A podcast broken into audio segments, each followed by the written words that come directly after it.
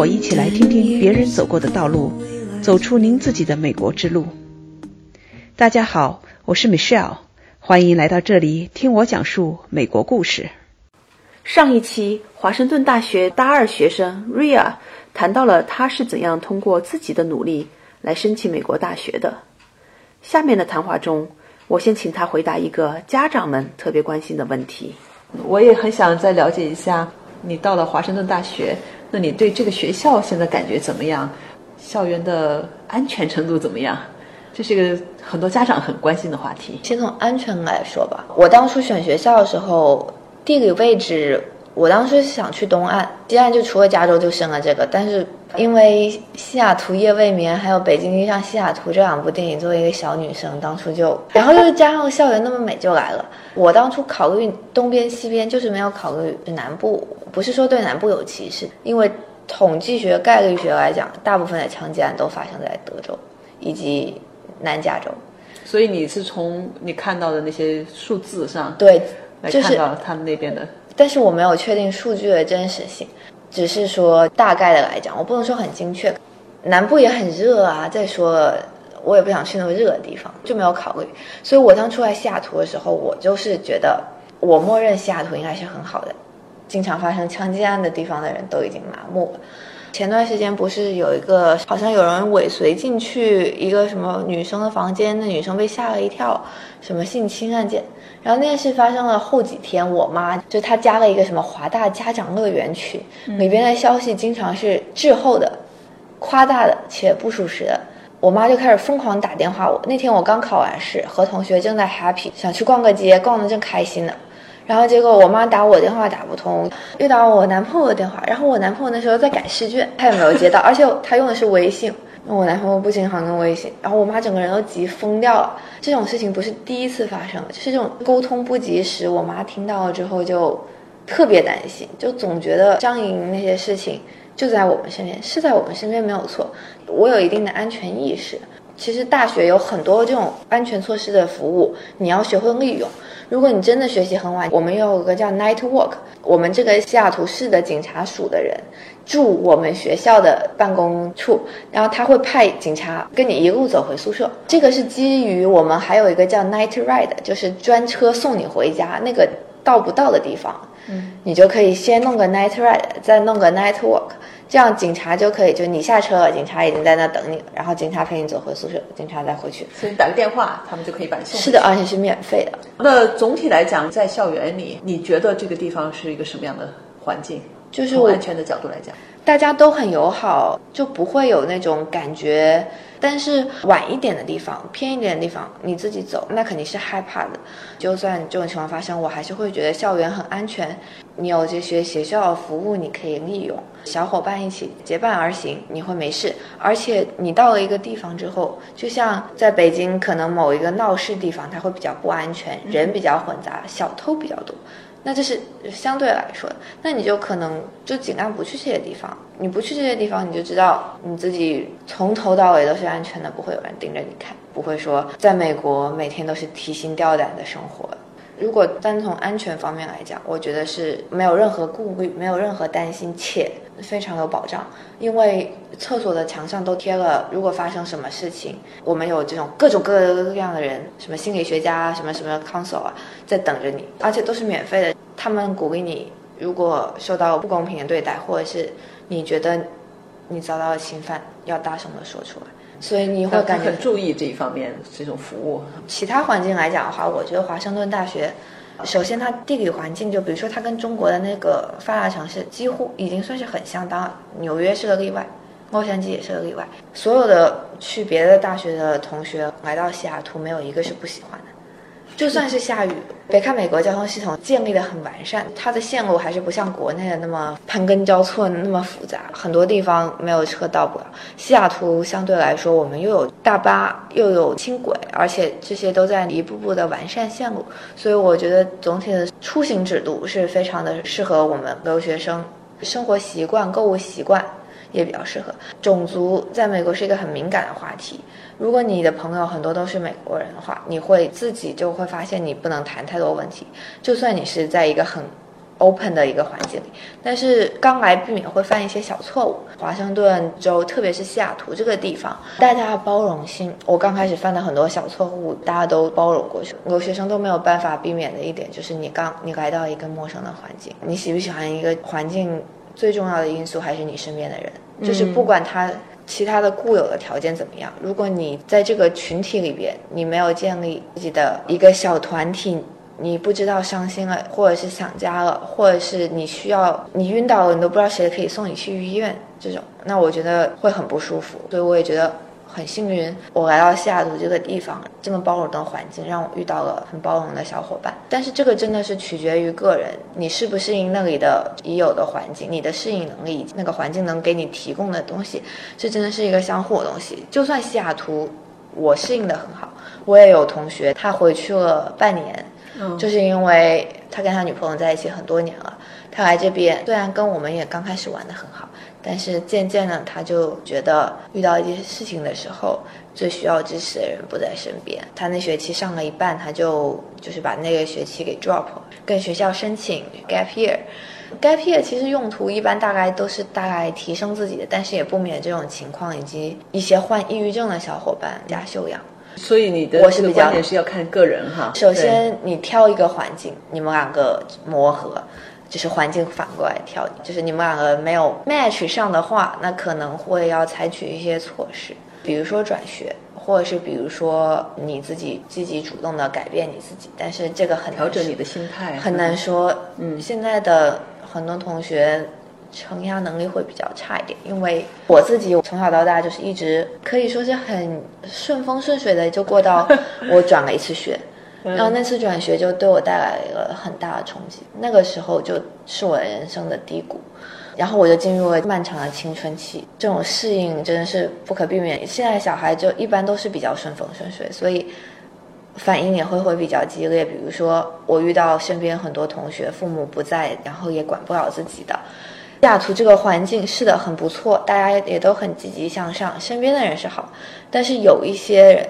种种因素，他就会走了极端，比如说得了抑郁症的，还有一些人，他不吸大麻，但是他吸笑气。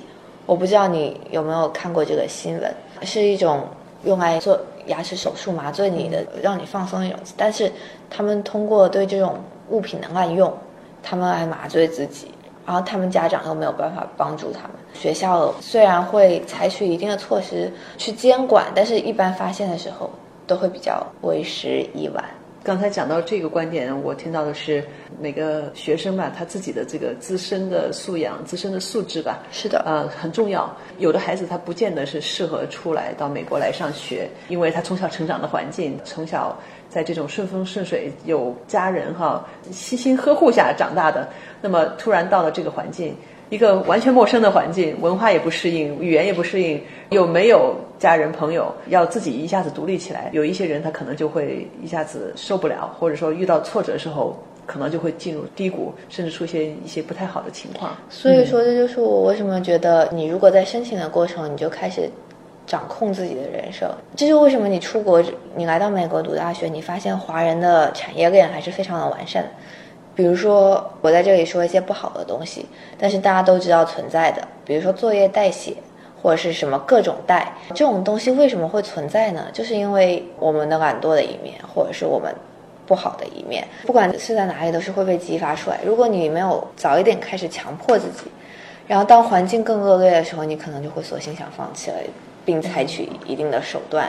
走捷径或者是什么样，提前开始知道自己在做什么，通过自己的努力找出来解决手段。你早一点开始，对你的人生，不管是你出国还是不出国，都是最有利的吧。嗯。但是我觉得出国会更明显一点，因为我觉得你至少要知道你是为什么来到这里，而不是仅仅因为一个排名，或者是你妈听说这个学校好。嗯，所以你。自己申请学校，你自己做了这些 research，然后是自己在这个过程中付出了很多努力。整个过程其实对你自己也是一种锻炼。首先你要很独立的去干这些事情，虽然是得到一些人的帮助，但是是你自己想要的，自己付出了努力去独立的去做这些 research，去做这些申请的过程。过程中是对自己一个能力的一个准备，一个锻炼。同时在你的心理上你也得到了一些准备。我失败的时候，我之前也会埋怨我的爸妈，就是我觉得他们的付出都是应当的。嗯，我出错了，我会埋怨他们，他们也会埋怨自己，他们会更加自责。当然，当时我是不知道的，你永远不会知道你青春期的时候对你的父母造成了多大的伤害。我也很愧疚，但是怎么说呢？大家也都有收获吧，算是一个好的结果。你会从这个过程中渐渐的学会负责。就是我们家是倾向于中西结合，但是某种事情实践上来又比较中式那种，但是理论上还是比较西式。大家要平等自由。我跟他们讨论的所有观点，这就是为什么他们同意了我让我自己申请，因为我大部分家长是不会放心小孩不找中介的。你不仅仅是省事的问题，还有一个是。保障，你花钱买这个保障，一个是你不知道你小孩会怎么样，一个是你花钱了，这个钱大家少吃一点，少花一点，少玩一点，怎么样都有，但是你至少知道你小孩的未来是有一定保障，就像买保险一样，你你会愿意花那个钱。但是我爸妈就他们从小就会让我自己来形成我的价值观，他们给我讲东西都是讲述他们自己的观点。然后让我自己去消化，让我自己去形成。就是我有一些朋友，爸妈就是都已经给他干好了很多事情。我只能说这些爸妈非常的细心，我超级渴望有这样的爸妈。我觉得我以后可能也会成为的。但是我觉得要让他们自己为自己每一秒所发生的每一件事情都负责任，都知道自己在干什么。所以你当年自己去。申请学校，你自己做了很多选择，所以你自己也是会对这些事情自己负责任。而且在这个过程中，咱不光说最后的结果哈，还真的是挺不错的。在这过程中，其实是一个锻炼你自己的一个过程，一个成长的过程。你至少知道了自己跌的会有多惨。我还有一个问题哈，我想问一下，你到了美国来上了一年多的学，你自己感觉到哎，在美国这个学习的方式？包括在学校上课的方式，跟原来在中国有什么不同？我觉得其实到了大学都是会跟高中有所不同的，因为据我所知，国内他们选课也是在自己的专业之外，也会按照兴趣选一些课。嗯，但是他们那些课不会认真上的，因为就是跟毕业没有任何关系，你不挂就行了。那不挂是什么呢？就是六十分。就是在美国就不一样，就是每一门课的每一分，每一个零点一都能决定你的未来，所以你就会特别小心。就算你基于兴趣选择一些课，你也会非常认真的把它上完。再其次就是这边上课，我觉得我不知道国内会怎么样，但至少跟。高中的相比，高中的话是老师会很明确的在讲知识点的时候就告诉你哪个考哪个不考。这边的话是你先学到考试了，老师才告诉你这个考这个不考。再有一点就是，我听说国内专业是相对来说比较难换的，在这边我觉得最大一点是你如果学着学着发现这不是你的菜，你就会及时的调整你的航向，你就会尝试另一条路。给自己更多方向去尝试吧，因为毕竟自己还相对比较年轻。上课除了语言方面是用英文上之外，这边的老师 PPT 一般没有什么用。国内的话，你看看 PPT，基本考试内容就出来了。这边的话，你没有读很多书，没有形成自己的认知，而仅仅是 copy 老师上课讲什么的话，是相对比较难拿高分的。我不是说完全不能拿高分，我觉得。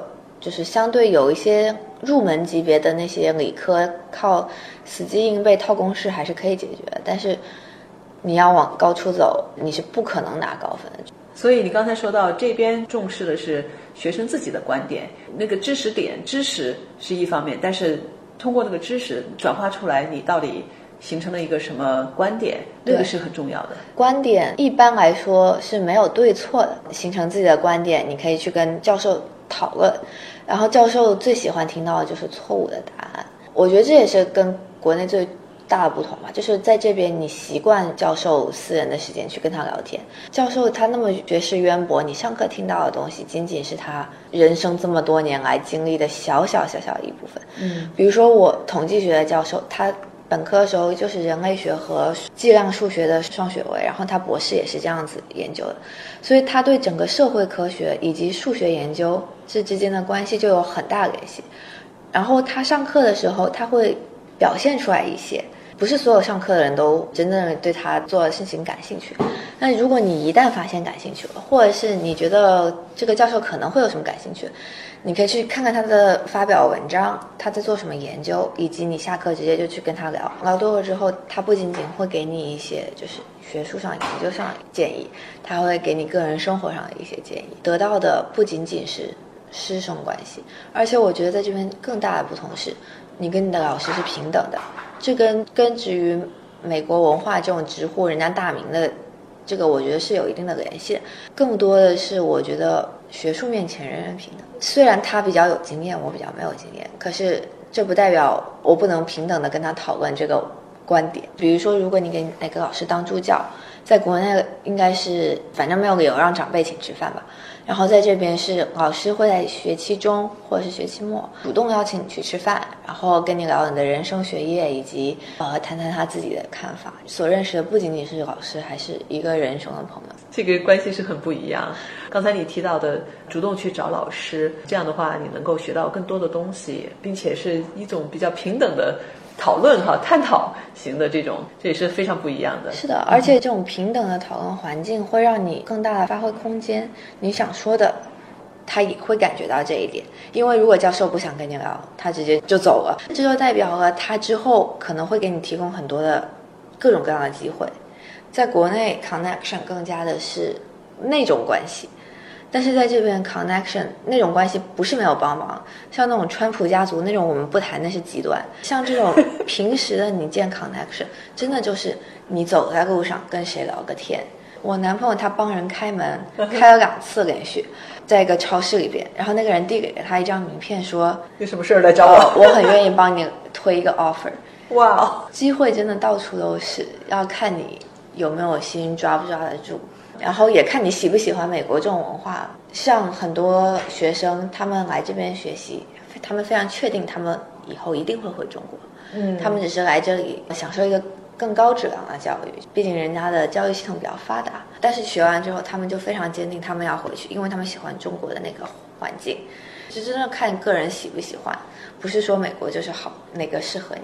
如果你最后总结一下哈，想象你自己，如果时光倒流。你那时候还在中国，在准备要出来上学，有哪些事情？不管是你当时已经做了，你觉得非常有用的，或者说哪些你还没做的，你希望你当时知道，你能够更好的准备自己的，总结几个要点出来。首先，之前一直说的持久的动力，因为高中三年说长不长，说短不短，但是如果作为你明确知道你自己是要出国的，国内那一套都没跟你什么没太大关系的。所以你就要非常确定，你在这三年在两个系统中，你有一个很明确的动力，能支持着你一直学下去不颓。这个是我最后悔的一点，因为我完全可以更好的利用我的时间，不管说是考试考了更高的分数，还是了解更多领域的别的一些知识，提前为自己的人生多做一些准备，这都是我那个时候没有做好的。还有一点，我觉得要抓住。跟父母在一起的时间吧。嗯，出来之后不管怎么样，如果你从小就是一个比较独立的人话，你出来之后不会那么想家。但是，这并不代表你的家人不想你。我们中国还是一个家庭观念很重的人，不管你是成年还是怎么样，爸爸妈妈他们至少还会使用高科技跟你联系。但是爷爷奶奶、外公外婆，特别是如果你是唯一的小孩，那他们四个人只有你一个人。出国之前，尽可能的，不管走形式也好，至少要让他们感受到你还在乎他们，而且他们有什么不舒服的，像爸妈他们还好，现在不会有什么很多身体上的毛病，但是爷爷奶奶那个岁数出了这，他们报喜不报忧，他们不会跟你说的。我觉得出国之前，好好的想办法，多为未来做一些准备吧，能先。享受的事情先做了先做，比如说照个全家福啊，这个一定要做，这个是我做了的，我并且我每年回去我都会一定在做的事情。照个全家福，它记录了你们每一年的变化。非常感谢 Ria 同学的分享，说了很多留学生们的真心话。他描述到他妈妈在微信群中听到他们学校发生的事情之后，那种焦虑和担心，以及采取的一系列的动作。我想每个留学生家长可能都会有这种反应。至少我家的亲戚就曾经因为有一个多星期没有联系上他们的孩子，而托我在美国帮他们打听孩子的下落。我希望一方面咱们的家长听众们听到了 Ria 的分享之后呢，能够稍微的放宽点心，也希望我们的留学生听众们能够体贴父母的担忧，经常主动的跟家里报报平安。另外，我对 Ria 提到的这么一个观点很有感触。他说到，现在的很多孩子抗挫能力比较弱，应该在出国前就要开始主动的锻炼自己的独立做主、为自己的选择负责任的这么一个能力。我希望这些分享能够给您带来一些启发。下一期我想分享一个 Ria 提到的那种文理学院，是他当年很心动但最后没有去的那种。小而精致的美国大学，希望通过那个分享，您会对这种学校有一定的了解。期待与您下周再见。